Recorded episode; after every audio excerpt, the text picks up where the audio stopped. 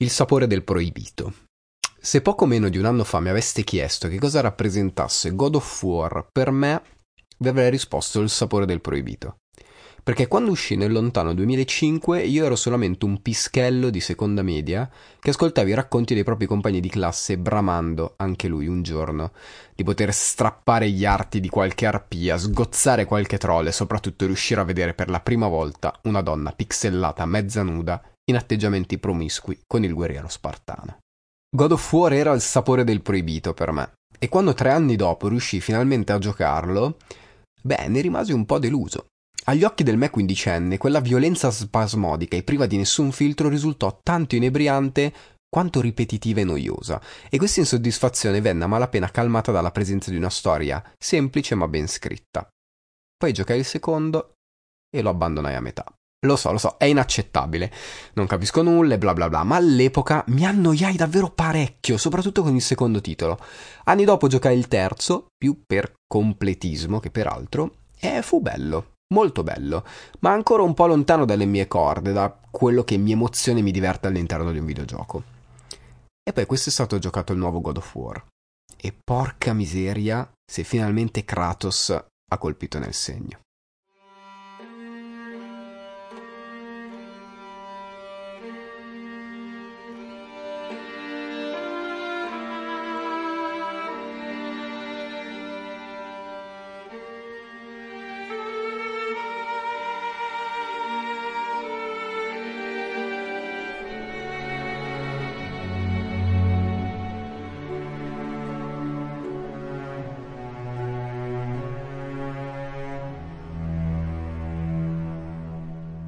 Dopo la disfatta di Zeus e dell'Olimpo, Kratos si è rifugiato a nord, molto a nord, in una terra governata da altri dei, con altre regole e soprattutto con altre memorie che non includono la furia di Sparta. Kratos si è innamorato, ha fatto un bimbo, Atreus, e giorno dopo giorno cerca di scendere a patti con il suo passato. Poi Faye, madre di Atreus e amata di Kratos, muore. Baldur, dio norreno, e Kratos si picchiano in uno scontro violentissimo, Atreus uccide un cervo e insieme partono per spargere le ceneri della madre dalla vetta più alta del regno. Ha inizio il viaggio di addio nei confronti di Fei, ha inizio il viaggio di maturità di Atreus, ha inizio il viaggio padre-figlio videoludicamente più bello di sempre. Ha inizio God of War.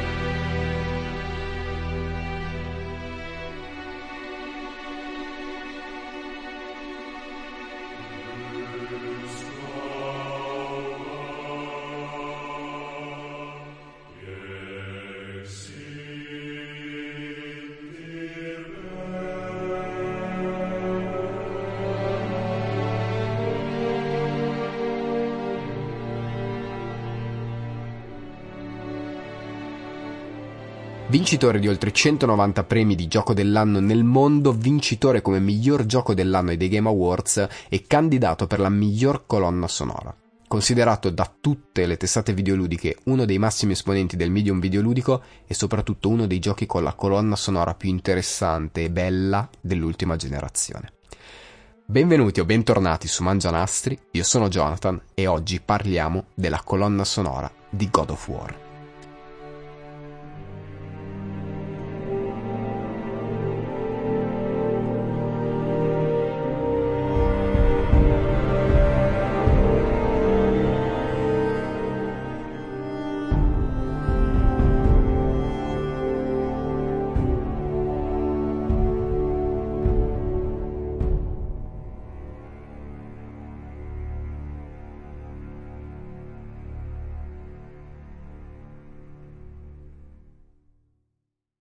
Bear McCreary, classe 1979, è un compositore statunitense attivo in tutti e tre i medium audiovisivi, film, serie, tv e videogiochi. Non avete la minima idea di chi sia? Beh, io vi garantisco che al 99% ciascuno di voi è incappato in un qualche suo lavoro. Vi dice nulla The Walking Dead? Agent of Shield, Godzilla King of the Monsters, Call of Duty Vanguard. Bene, McCreary è letteralmente uno dei compositori più in ascesa in questi ultimi 5 anni e io penso che l'essere riuscito a vincere il BAFTA per l'ottima colonna sonora di God of War gli sia servito per spiccare leggermente il volo. Di formazione classica, Bear ha avuto una piccola grande fortuna nel corso della sua formazione musicale. Poter studiare sotto la guida del grandissimo maestro Elmer Bernstein, considerato uno dei più grandi compositori di musica da film insieme a John Williams e Ennio Morricone. Il suo primo lavoro fu per il reboot televisivo di Battlestar Galactica e da lì continuò a scrivere per la serie tv americana, firmando anche una delle migliori sigle dell'ultimo decennio, l'opening di Black Sails. Mamma mia, che bomba. Nel 2010 diviene il compositore di The Walking Dead, nel 2014 di Agent of Shield e ormai la carriera è avviata e su binari solidi. Tanto solidi che nel 2014 lo portano ad entrare in contatto con Cory Balrog e Santa Monica Studio. Quando il Santa Monica Studio mi ha chiesto di comporre la colonna sonora del nuovo God of War, sono rimasto sbalordito, perché sono un grande fan dei giochi originali della serie.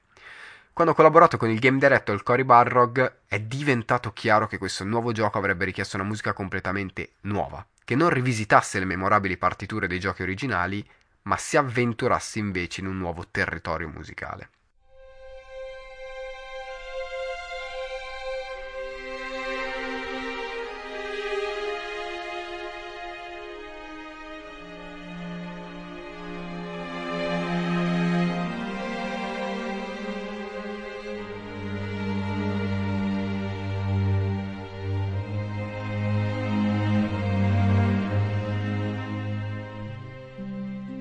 Quattro anni ci mise a scrivere la colonna sonora di God of War e per questi quattro anni bisogna ringraziare perché hanno permesso due cose fondamentali. La prima è il dialogo costante con Balrog e il suo team la seconda è la rivisitazione, limatura e rifinitura dell'intera colonna sonora.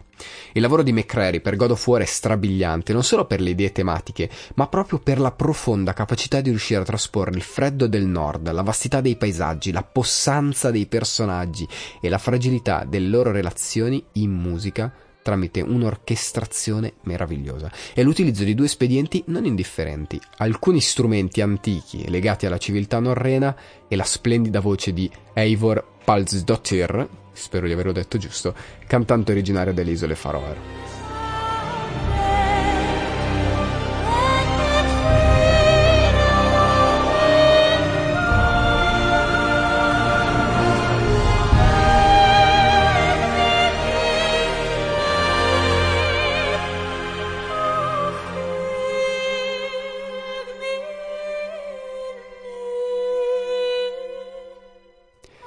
La voce di Eivor è straordinaria.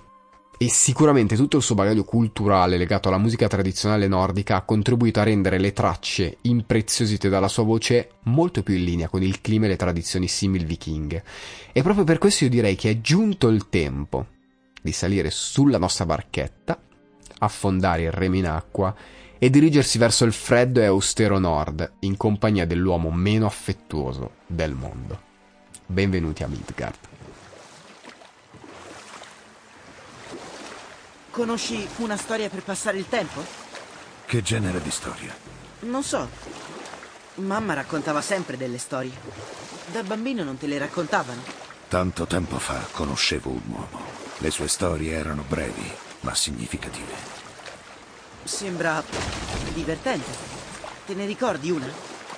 Hm, ce n'era una che parlava di una lepre e di una tartaruga.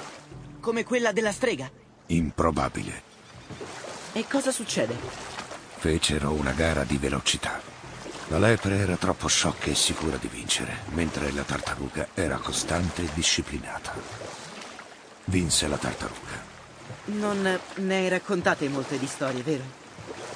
Se avete già ascoltato qualche vecchio episodio di Mangianastri, vi potrebbe essere capitato tra le orecchie l'episodio di febbraio 2021 dedicato alla colonna sonora di The Banner Saga, scritta da Austin Wintory e piena zeppa di richiami nordici e strumenti tipici, quali il Buchenhorn, unico strumento vichingo conosciuto e giunto fino a noi.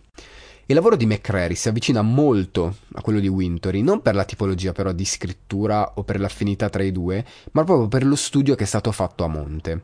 Entrambi si sono dedicati alla ricerca di uno specifico sound, il primo per tratteggiare un mondo nordico in decadenza, letteralmente sul baratro della distruzione, il secondo per dipingere la mitologia norrena guardata attraverso gli occhi di Santa Monica Studio.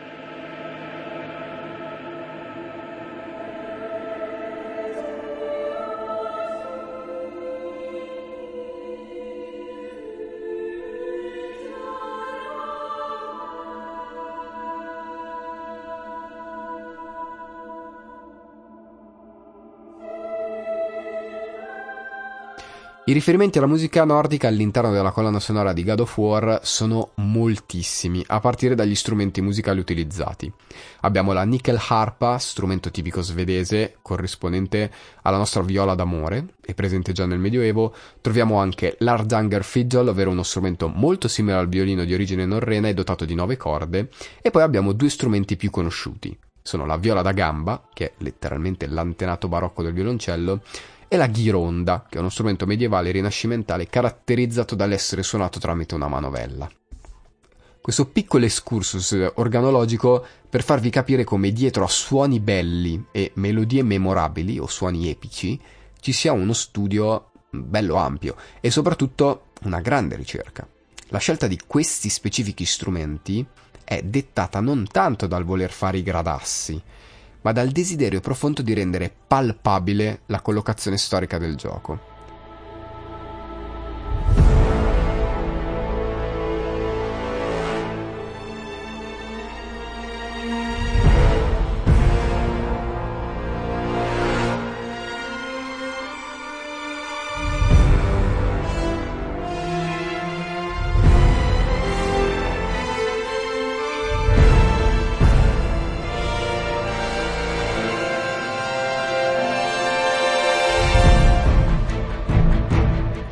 God of War è ambientato in un tempo mitico, in una terra mitica con dei come protagonisti. McCreary e Santa Monica Studio avrebbero potuto accontentarsi di un full orchestra, cori a go-go e epicità a palla. Tanto, in fin dei conti, più della metà del tempo passato a controllare Kratos richiederà al giocatore di sbudellare, frantumare e schiacciare tutto ciò che gli capiti a tiro. E invece no, qui troviamo strumenti antichi, richiami alle danze popolari nordiche, l'utilizzo dei famosi cori maschili islandesi di una profondità vocale assurda, è un continuo gioco tra ghiaccio e fuoco che percorre tutta la colonna sonora del gioco. E, e quindi entriamo no? nel vivo delle tematiche e della musica di God of War. Fuoco e ghiaccio, freddo e calore.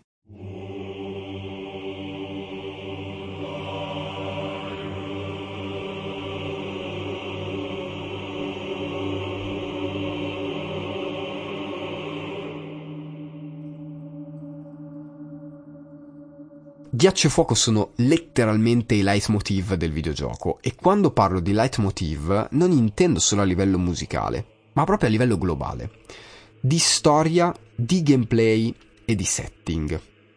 Il ghiaccio è il nord, caratterizzato da spazi enormi e completamente ghiacciati, richiamati musicalmente da queste sonorità fredde che state ascoltando. Fredde perché statiche lente, apparentemente vuote, distaccate e prive di quel movimento, quella verve ritmica e armonica che le fanno apparire vive. La traccia che state ascoltando si chiama Elheim ed è letteralmente la traccia che accompagna la discesa negli inferi nordici. Inferi che ovviamente non sono infuocati, ma totalmente ghiacciati e che ci permettono di estrapolare gli espedienti musicali utilizzati da McCready. Primo espediente, la staticità armonica. Non c'è evoluzione armonica in questo brano sono suoni persi nel tempo e congelati nelle loro altezze, con tanto di archi in sottofondo che mantengono la stessa nota all'infinito. Secondo espediente è la staticità ritmica. Tutto va avanti con lo stesso movimento ritmico, lento, inesorabile e privo di un qualsiasi guizzo, di un qualsiasi movimento che potrebbe far sembrare viva questa melodia. E il terzo espediente è proprio l'assenza di una melodia. Perché sì, Qui non c'è nessuna melodia, nessun discorso da portare avanti, nessun dialogo, nessun ricordo, tutto è congelato, statico, morto. Il nord è freddo, ma non è l'unica cosa fredda. Tutti i personaggi che incontreremo sono in un qualche modo bloccati, congelati in una situazione di insoddisfazione dovuta principalmente ad un fattore, l'incapacità di riuscire a vivere dei rapporti mutevoli e quindi vivi, caldi. Freya è ghiacciata in un perenne rancore verso le azioni che ha compiuto. Baldur è ghiacciato in un odio viscerale ormai privo di qualsiasi verve, di qualsiasi passione. È un odio gelido portato avanti solo per avere l'illusione di un qualsivoglia scopo nella vita. Mimir è letteralmente bloccato in una situazione disumana. Il rapporto tra Brock e Sindri è ghiacciato, oppure Kratos è ghiacciato nel cuore perso, impaurito, in fuga da un passato fin troppo dominato dal fuoco. E ghiacciato è pure il rapporto con il figlio, rapporto mai avuto perché demandato alla madre. God of War e la sua colonna sonora non ci parlano di dei nordici e delle loro imprese titaniche, ci parlano di uomini chiamati a vivere situazioni difficili, scelte complicate e relazioni instabili. God of War non parla del dio della guerra, non più. Parla di Kratos in relazione con Atreus, di Atreus in relazione con il futuro, della dicotomia tra ghiaccio e fuoco e della ricerca di un equilibrio. Ho fatto molti errori, lo so, ma sei libero ora. Hai ottenuto quello che volevi. Cerca di perdonarmi e costruiremo un rapporto nuovo. No. No. Non possiamo. Perché io non ti perdonerò mai. Prima di parlare di Kratos, Atreus e della loro musica vorrei concentrarmi su alcuni personaggi secondari decisamente importanti e, più importante di tutti, forse è proprio la strega dei boschi.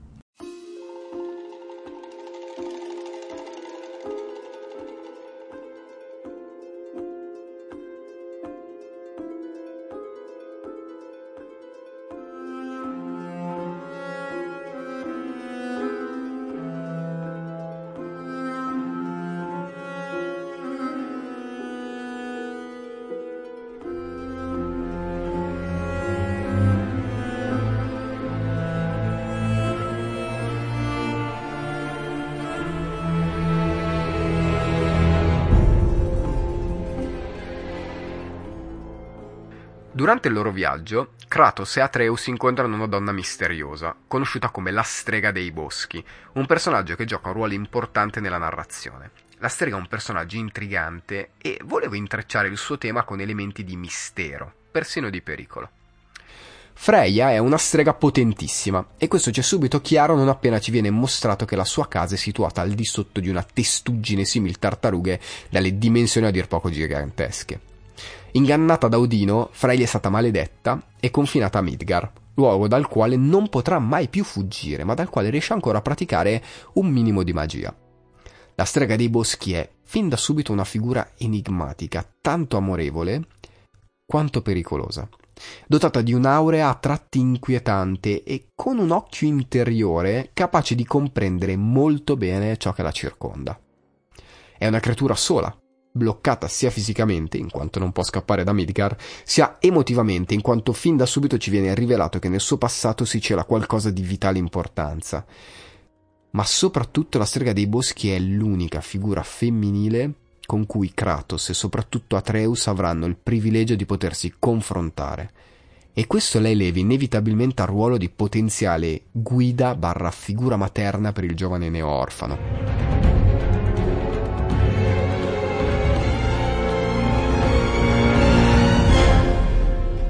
Ecco, tutte queste caratteristiche che dipingono il personaggio di Freya sono presenti nel suo tema musicale e sono presenti in maniera evidente e soprattutto intelligente.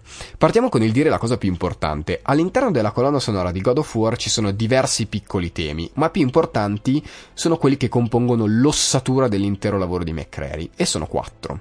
Il tema di Kratos, il tema della madre di Atreus, il tema della strega dei boschi e il tema dei giganti.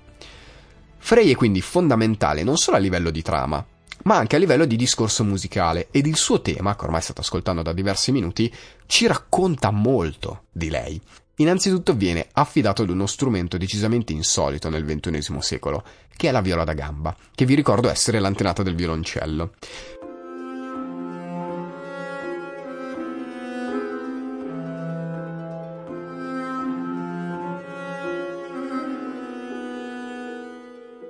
Perché scegliere questo strumento e non il violoncello, che tra l'altro permette tutta una serie di colori e di sfumature molto migliori? Beh, McCreary non ci spiega bene perché ha fatto questa scelta per questo personaggio, ma tramite alcune interviste che ha rilasciato possiamo sicuramente giungere a due conclusioni. La prima è che parliamo di una strega, una creatura che affonda le sue radici, le sue origini non si sa bene quanto tempo nel passato. Una strega che appare ancora giovane e bella, ma che possiede fin troppi ricordi e fin troppe conoscenze per averle acquisite tutte in così poco tempo. Il secondo è che la viola da gamba dona un tocco di mistero, slash antica nobiltà ben poco replicabile dal violoncello. Lo so, lo so, può sembrare una supercazzola, ma ad un ascolto attento i due strumenti davvero sono differenti, con il violoncello che risulta fin troppo pulito e romantico per poter essere associato ad una strega, probabilmente molto antica e relegata in mezzo ai boschi. Seconda caratteristica musicale che sottolinea la natura enigmatica di Freya è proprio la melodia, che, usando le parole di McCreary, è espressiva ed esotica, capace di instillare nella mente dei giocatori una singola domanda. Chi diamine sei, strega? Il fatto che sia espressiva è chiaro e comprensibile da tutti. Cosa più interessante è che questo essere espressivo dona a questo personaggio un calore fino ad ora non ancora sentito all'interno della colonna sonora. Incontrare la strega dei boschi nel videogioco significa passare da una situazione di freddo, neve, roccia, combattimenti ad una situazione di calore, piante, fiori, sole, che porta subito il giocatore a provare una simpatia per questa figura. Simpatia che però diviene sospetto una volta capito che ci è proprio impossibile capire chi diamine sia la strega dei boschi. E qui scatta l'esotico grazie ad una melodia costruita su due intervalli estremamente instabili ed ingannevoli, la quinta eccedente ed il semitono. E gente, mettere la quinta eccedente subito dopo aver fatto sentire la quinta giusta, che è l'intervallo più familiare e confortevole della storia, è un piccolo tocco di genio. L'ultima caratteristica risiede nell'orchestrazione, che McCreary arricchisce con colori e strumenti in grado di sottolineare il rapporto della strega con la natura. Ed allora abbiamo un paio di arpe celtiche che suonano dei rapidi arpeggi in grado di ricordare l'acqua e la pioggia e diverse percussioni di legno che servono proprio a creare l'illusione di essere all'interno di un ambiente naturale.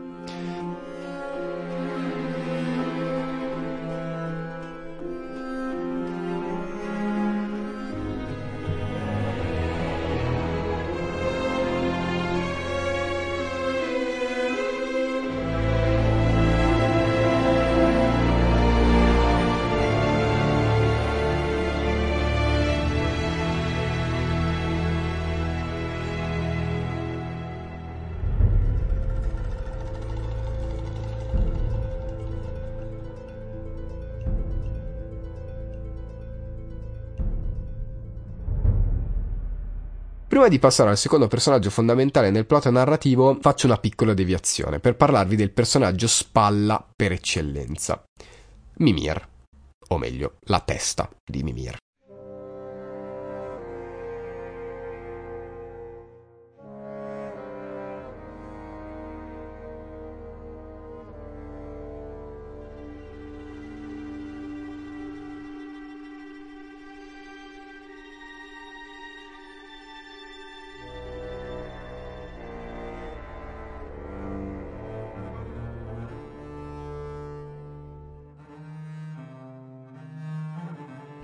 State ascoltando il suo tema, che è forse il più strano tra i più, e lo è perché nello scriverlo McCreary si è creato un'idea musicale del vecchio saggio un po' insolita.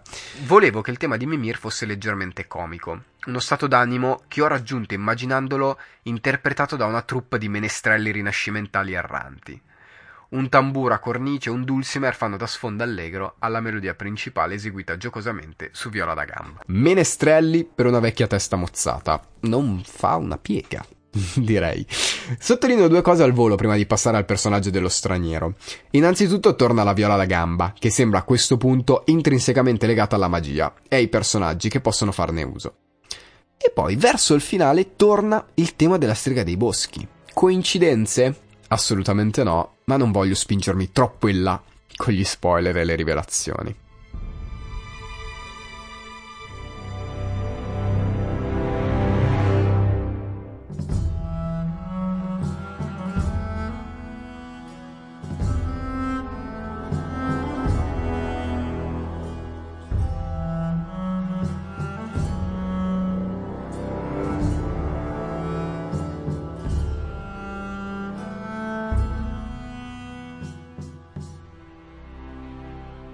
Ultimo personaggio fondamentale per la storia, prima di passare ai due protagonisti e al loro rapporto, è lo straniero. Colui che si rivelerà essere, senza troppi colpi di scena, l'antagonista principale del gioco.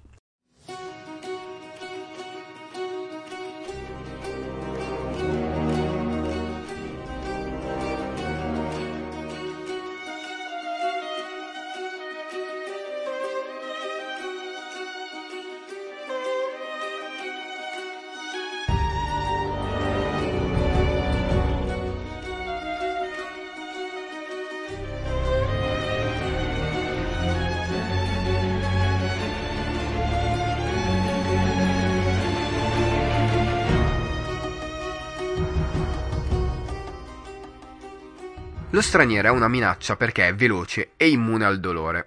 Ispirato dalla corporatura nerboruta del personaggio, ho scritto un tema che fosse agile, veloce e capace di rapidi perni armodici e melodici.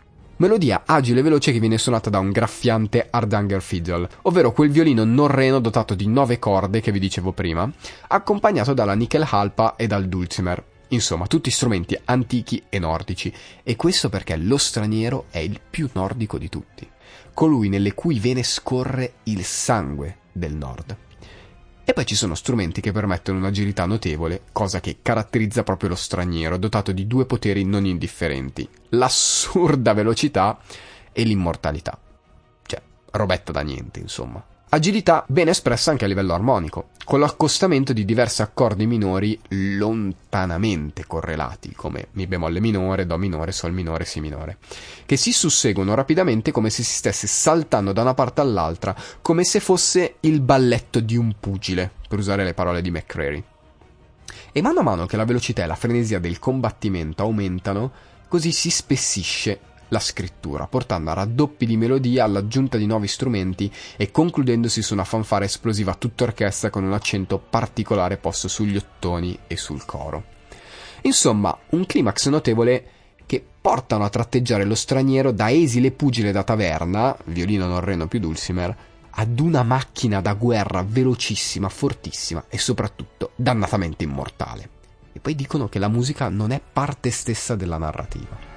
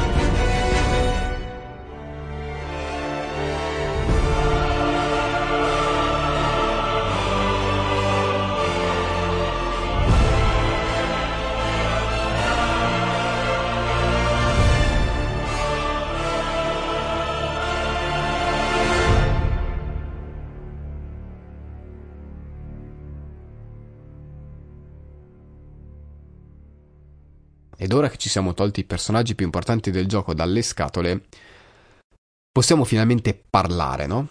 Dei due protagonisti e del centro del God of War, ovvero il loro rapporto.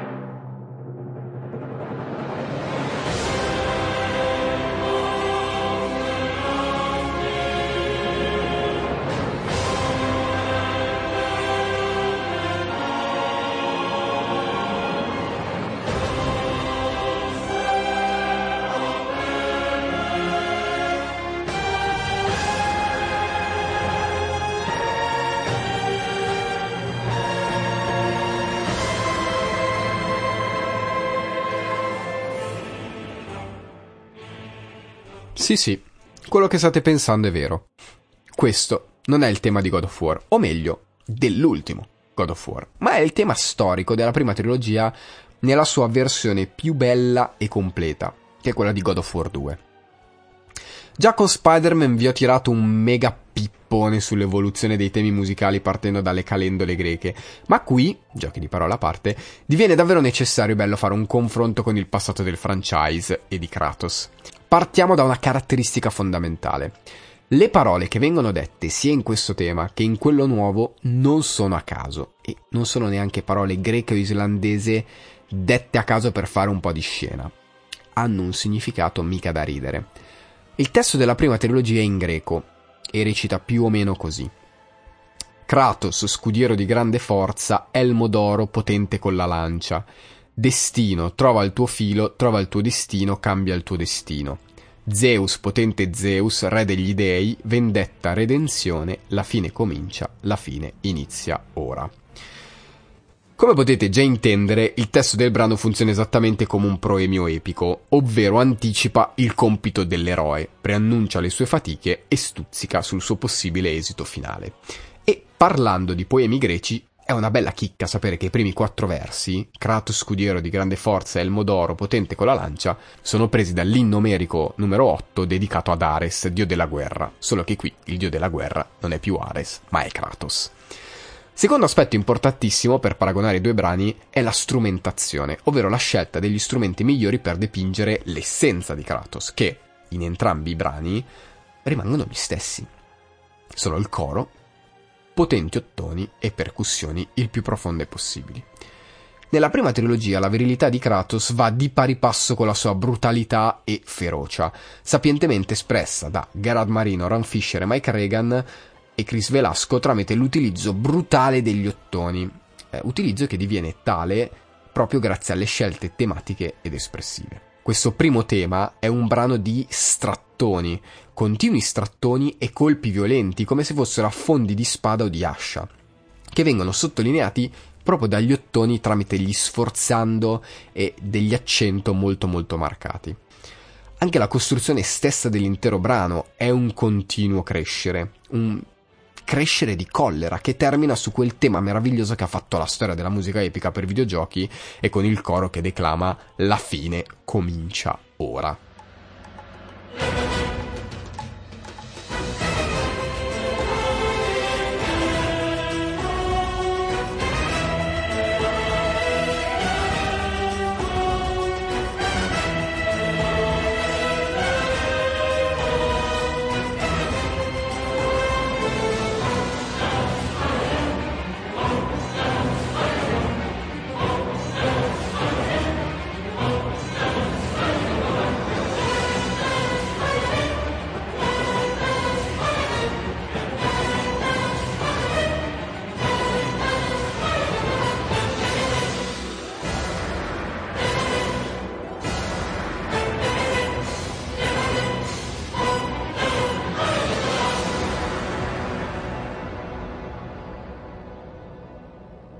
Passano gli anni, Kratos invecchia, il fuoco della vendetta e della rabbia si placa e quel che rimane è questo.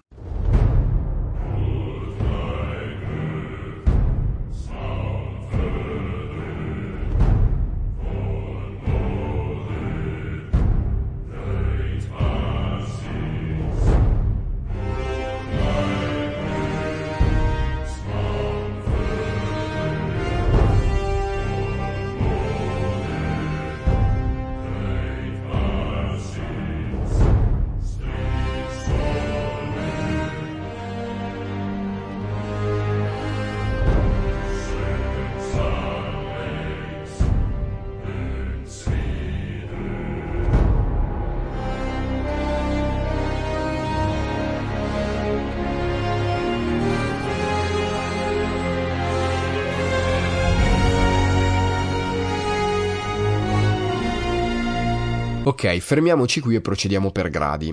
Ci sono tipo troppe cose da dire. Partiamo anche qui dal testo.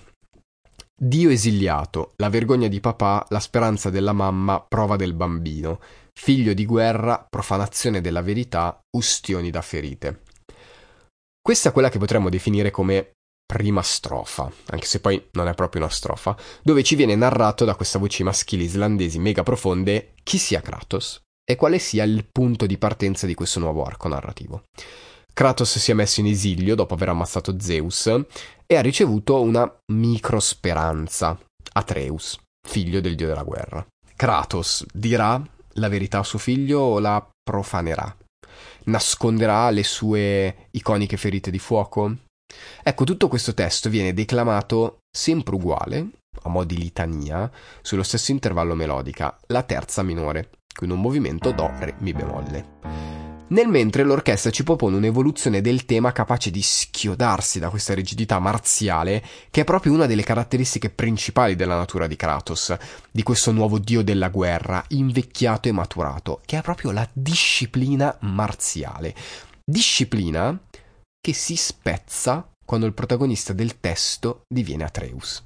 E la melodia si apre pronunciando le parole guarisci il suo dolore. E poi si riparte.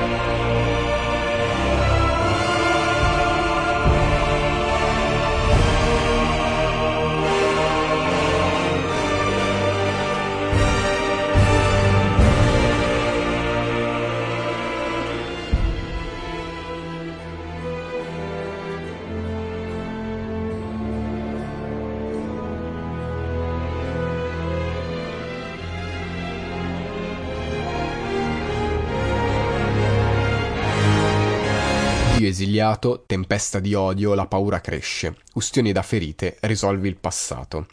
La piaga di Dio, porti i peccati, fidati del ragazzo, calma la sua rabbia. La maledizione del sangue, irreparabile, fidati del ragazzo, calma la sua rabbia. Lui andrà, non ne ho di redenzione. E qui le cose si fanno interessanti, molto interessanti.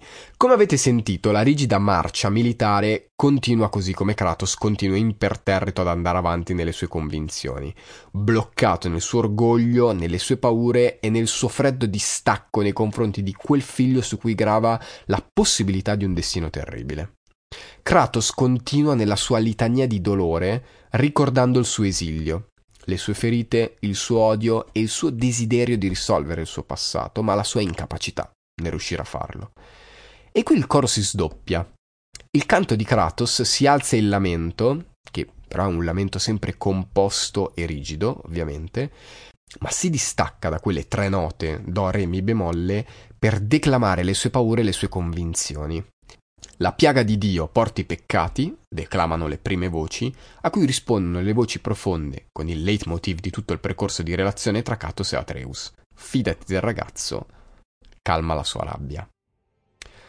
Questo è letteralmente il centro del gioco, il nocciolo della questione, l'ursaz, l'origine di tutto. Kratos è uno sconosciuto per Atreus e Atreus lo è per Kratos.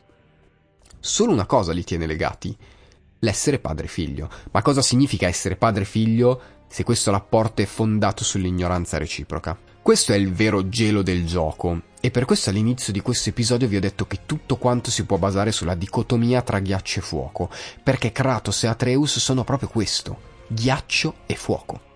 Il loro rapporto inizia come ghiaccio e farà largo al fuoco in tutte le sue versioni, rabbia, paura, coraggio, amore, tenerezza, odio.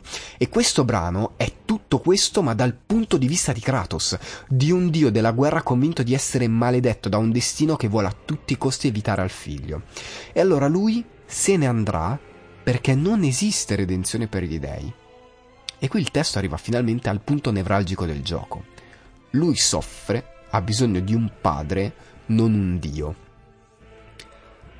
God of War parla di un figlio senza padre, o meglio, parla di figli senza padre. Kratos ha ucciso il suo. Baldur è letteralmente abbandonato al suo destino. Atreus si ritrova un omone grezzo impacciato, incapace perfino di pronunciare il suo nome. E badate bene, non sto semplificando le cose e non sto incolpando Kratos, anzi, il motivo per cui non riesce a pronunciare il suo nome penso sia chiaro ormai, visto che tutta l'analisi musicale del suo tema verte su questo aspetto, sulla paura che ha il dio della guerra di tramandare al figlio un destino terribile. E allora tutto il brano acquista finalmente senso al 100%. L'incedere marziale del tema equivale all'incedere marziale di Kratos nella vita. Un incedere in cui c'è poco spazio per i sentimenti. Gli ottoni, le percussioni e il coro richiamano la virilità di Kratos, ma attorno a questa virilità viene ad aggiungersi tutta una serie di nuovi suoni, dall'arpa celtica alla ghironda, e di movimenti armonici e melodici di una delicatezza sconosciuta al dio della guerra, che ci raccontano una sua nuova maturità e saggezza.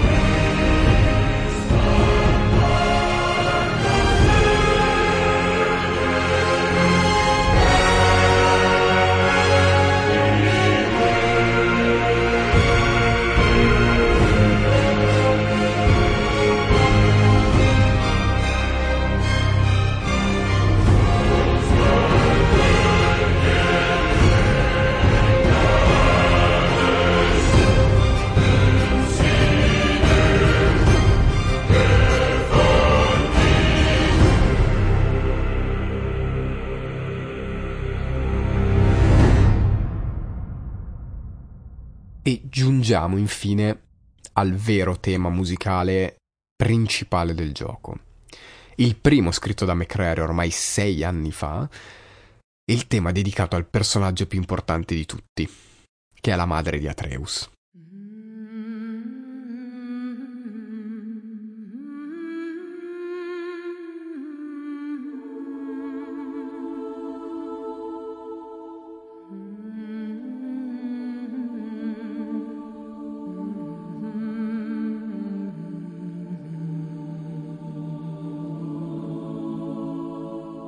Quando Cory Balrog mi ha raccontato per la prima volta questo racconto epico, Memories of Mother è stata la melodia che è scaturita immediatamente dalla mia immaginazione. È stata in sostanza la mia prima impressione di God of War. Sebbene la melodia abbia finito per non essere il tema principale, è probabilmente più importante per la storia. La madre è il collante tra Atreus e Kratos. Non la vedremo mai all'interno del gioco, ma è presente dall'inizio alla fine, nei racconti di Kratos, nei ricordi di Atreus, nel plot narrativo e soprattutto a livello musicale. Perché sì, quando un personaggio non è fisicamente in scena, uno degli espedienti migliori per poterlo rappresentare è proprio la musica. Questo valzer malinconico ha un grande legame con il tema di Kratos. Entrambi si sviluppano a partire dallo stesso intervallo di terza minore. Solo che la madre di Atreus non è un rigido soldato spartano, ma il vero fuoco di questo gioco. Ed allora il suo tema non può che espandersi come il calore di una fiamma e rimanere sempre in equilibrio tra la tonalità di Re maggiore e la minore. Equilibrio che all'interno della narrativa può essere espresso dal semplice fatto che lei è tanto viva quanto morta. Viva perché non passano più di dieci minuti senza che o Kratos o Atreus o la musica ci ricordino che non stiamo vivendo un viaggio a due, ma a tre. E che la prima cosa che accomuna Kratos e Atreus è proprio l'amore per la donna scomparsa. È morta perché tutto parte dalla sua dipartita e dalla sua assurda richiesta che le sue ceneri vengano sparse dalla vetta più alta dei regni. L'influenza della madre di Atreus incombe sul rapporto tra Kratos e Atreus. Darle un tema musicale memorabile potrebbe teoricamente fornirle una voce musicale per rafforzare la sua influenza narrativa. Ispirato dall'idea di dare una voce, ho spesso presentato il suo tema con un coro femminile e, per un impatto ancora maggiore, nella voce emozionante della cantante faroense Eivor Palsdottir. E infine sì, la madre ha una voce ed è dannatamente bella. Eivor è originaria delle isole Faroer e come vi dicevo all'inizio la sua musica e il suo stile attingono a piene mani dalle tradizioni nordiche. In questo brano però non è solo la sua incredibile voce a rendere tutto così bello, ma è soprattutto il modo con cui McCreary la utilizza. Innanzitutto non parla mai, non dice nulla, non esprime nessun concetto, nessuna parola, perché la dolcezza di una madre sta nei gesti, non nel verbo. E allora il brano si apre con il ricordo più dolce che un figlio può avere di sua madre, una ninna nanna. L'inizio del brano è letteralmente una ninna nanna cantata a bocca chiusa nel modo più dolce possibile, con questo movimento dolce e cullante che cede il passo all'organico più delicato dell'intera colonna sonora. Niente toni, niente percussioni gravi, solo archi, legni e voce, con quel tocco di nord che ormai abbiamo imparato ad apprezzare. E quando tornano gli ottoni? Beh, quando la ninna nanna cede il passo alla realtà. E qui sfociano la malinconia e il dolore a piene mani, con la voce che apre le sue labbra innalzando il suo canto al cielo, come se fosse un addio, con l'orchestra tutto che partecipa a questo saluto. Memories of Mother rappresenta quindi il terzo e ultimo pilastro di questo gioco. Abbiamo parlato di fuoco e ghiaccio, di padri e figli, ed ora di madri e figli, perché se l'intero gioco è attraversato da questi personaggi congelati nelle loro condizioni, da questi rapporti ormai ghiacciati, dall'odio infuocato che risiede nel loro passato e futuro, e dai rapporti non rapporti con i padri che hanno, è alquanto vero che la figura delle madri è totalmente centrale ed il loro amore incondizionato e così tanto caloroso è fondamentale per comprendere God of War. Il viaggio di Kratos e Atreus verso la cima più alta dei regni è un continuo e progressivo scongelamento degli animi capace di avvenire proprio in nome dell'amore di madre. Un amore capace di trasformare il dio della guerra in padre.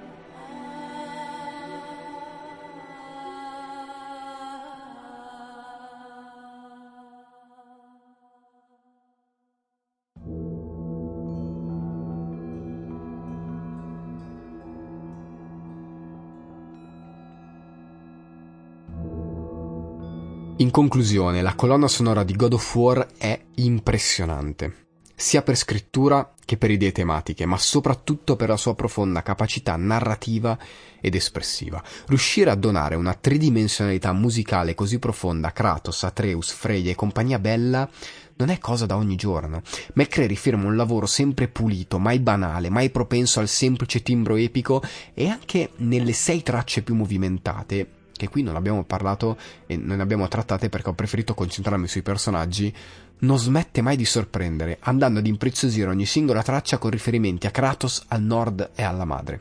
Una colonna sonora che forse meritava la vittoria ai The Game Awards.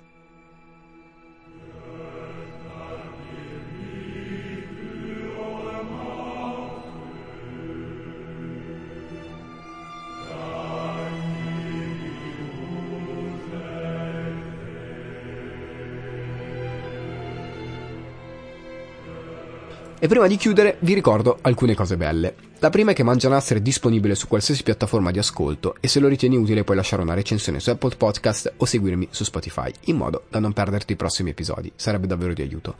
Ti ricordo che puoi anche ascoltarmi su mangianastripodcast.com e non solo, perché il sito si è aggiornato con nuovi contenuti, con l'elenco delle mie composizioni originali e soprattutto con lo script di ogni episodio di lato A. Così, se ti sei perso qualcosa o semplicemente non ti va di ascoltare la mia voce, puoi leggere tutto quanto e commentare.